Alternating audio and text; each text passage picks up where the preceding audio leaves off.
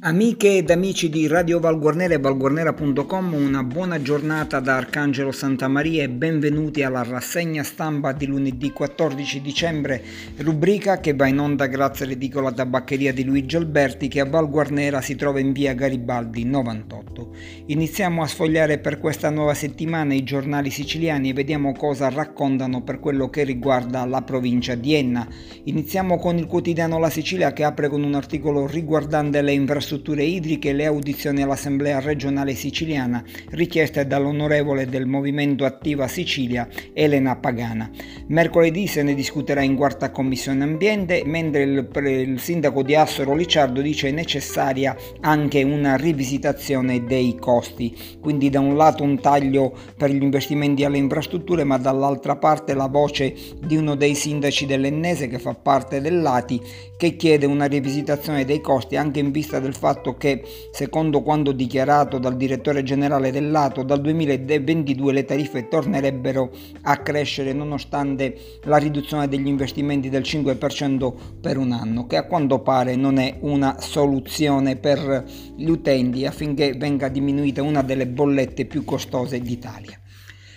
Parliamo di scuola, riaprono i laboratori del Federico II per eh, riavviare i lavori, a quanto pare quindi mh, mm, iniziano ad aprire anche le scuole di secondo grado, si tratta del, dell'istituto IPS eh, Fe, Federico II dove i laboratori di cucina iniziano la propria attività dopo il Covid-19. Eh, a Natale la musica non si ferma, online i musicisti ennesi, questo è un altro articolo, che suonano per interpretare la festa. Parla Luca Sproviero, un musicista ennese, un progetto manga un regalo a cui tutti hanno diritto con entusiasmo. E passiamo a Piazza Armerina, stop ai parcheggi selvaggi. L'assessore Messina che dice continuano i controlli in città, verranno monitorate le aree delle isole pedonali. Leonforte, ancora lunghe code all'ufficio postale, gli utenti chiedono l'apertura anche pomeridiana. A Nicosia invece Comune eroga buoni spesa per chi si trova in stato di bisogno.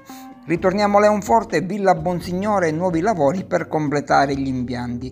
E poi c'è un articolo riguardante Val Guarnera, screening fermo all'arena, si deve andare al chiello la campagna di prevenzione del tumore del collo dell'utero avviata dal, come PAP test dall'azienda sanitaria provinciale di Enna. Purtroppo non è possibile eseguirla a Val Guarnera, ma si deve andare in altri centri del, dell'Ennese. E poi Libri torna alla giornata di Davia Nicosia e coro cittadina musica ferma per la pandemia. Oggi il viceministro Cancelleri incontra invece i sindaci dell'ANAS per quanto riguarda i temi di trasporto e infrastrutture, in maniera particolare i lotti C del tratto che da Nicosia arriva fino al raccordo con la 19 Catania-Palermo. E passiamo al giornale di Sicilia che dedica come ogni lunedì Poco alla provincia di Enna, si parla di Calascibetta, difficile gestione e cacciatori abusivi al villaggio, al villaggio bizantino, decisa la chiusura. Ci sono cacciatori abusivi e l'area archeologica chiude. Succede a Calascibetta dove l'area archeologica del villaggio bizantino chiude al pubblico sino alla conclusione della stagione venatoria. E poi ancora Nicosia, le messe di Natale fra le ore 18 e le ore 20, queste le regole che sono state dettate dal vescovo della diocesi di Nicosia, Salvatore Muratore.